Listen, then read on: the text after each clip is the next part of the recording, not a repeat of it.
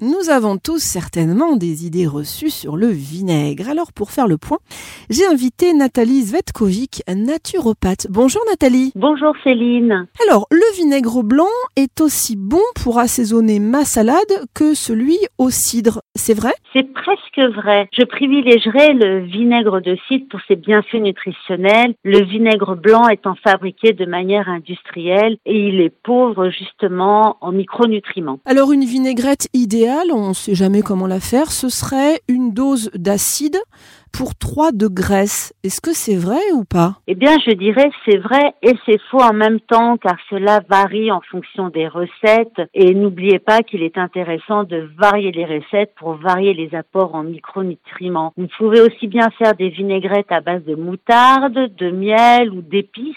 Tout cela participe à enrichir votre microbiote et à favoriser eh bien notre appétit. Nathalie, on peut avoir des brûlures d'estomac, c'est désagréable et c'est douloureux en consommant du vinaigre. Vous confirmez? Eh bien, écoutez, euh, il est réputé pour atténuer le reflux gastro-œsophagien et donc les brûlures d'estomac. Euh, cependant, il semblerait qu'il puisse diminuer légèrement les symptômes en début de digestion chez certaines personnes. Le vinaigre de cidre est un allié santé euh, que l'on peut mélanger à un verre d'eau à raison d'une cuillerée à soupe. C'est un tonique antibactérien et un fortifiant exceptionnel. C'est vrai ou pas, Nathalie? Ah, c'est totalement vrai. C'est un antibactérien reconnu. C'est grâce à cette propriété qu'il est utile pour conserver la nourriture.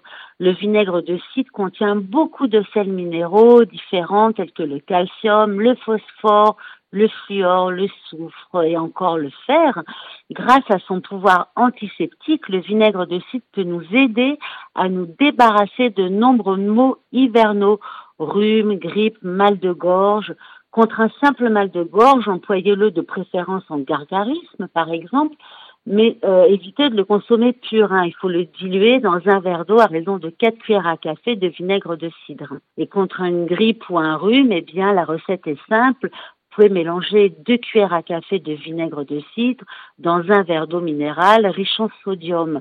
Ajoutez deux cuillères à café de miel. En cas de besoin, il est conseillé d'en boire un verre par jour jusqu'à trois verres par jour. Alors quand on cuisine, on met euh, parfois du vinaigre dans l'eau de cuisson, notamment pour les œufs durs. Euh, il paraît que ça fait coaguler le blanc d'œuf et que ça donne également meilleur goût. Alors est-ce que c'est une vraie astuce ou alors euh, pas du tout Oui, c'est tout à fait vrai. Le blanc d'œuf est constitué d'ovalbumine, des protéines solubles dans l'eau.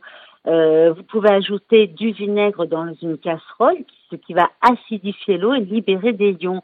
Les, ces derniers ions donc vont modifier les charges électriques de la molécule ovalbumine qui va devenir insoluble.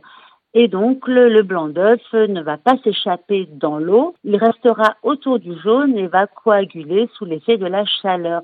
Cela va permettre de contenir le blanc autour du jaune et de faire un œuf poché. Alors attention, une information très importante que je voulais vous donner. Si vous utilisez le vinaigre blanc ou cristal pour faire le ménage, assurez-vous bien qu'il ne soit jamais mélangé à de l'eau de javel, qui est très souvent présente dans les gels ou les autres désodorisants qu'on met dans la cuvette WC par exemple. Parce que sachez que l'association des deux produits crée des émanations toxiques qui peuvent être mortelles. Alors pour plus de prudence, je vous conseille d'utiliser un masque. Nathalie Zvetkovic, merci beaucoup. Merci Céline, merci de votre accueil. Et je rappelle que vous êtes naturopathe et que vous exercez à Montpellier.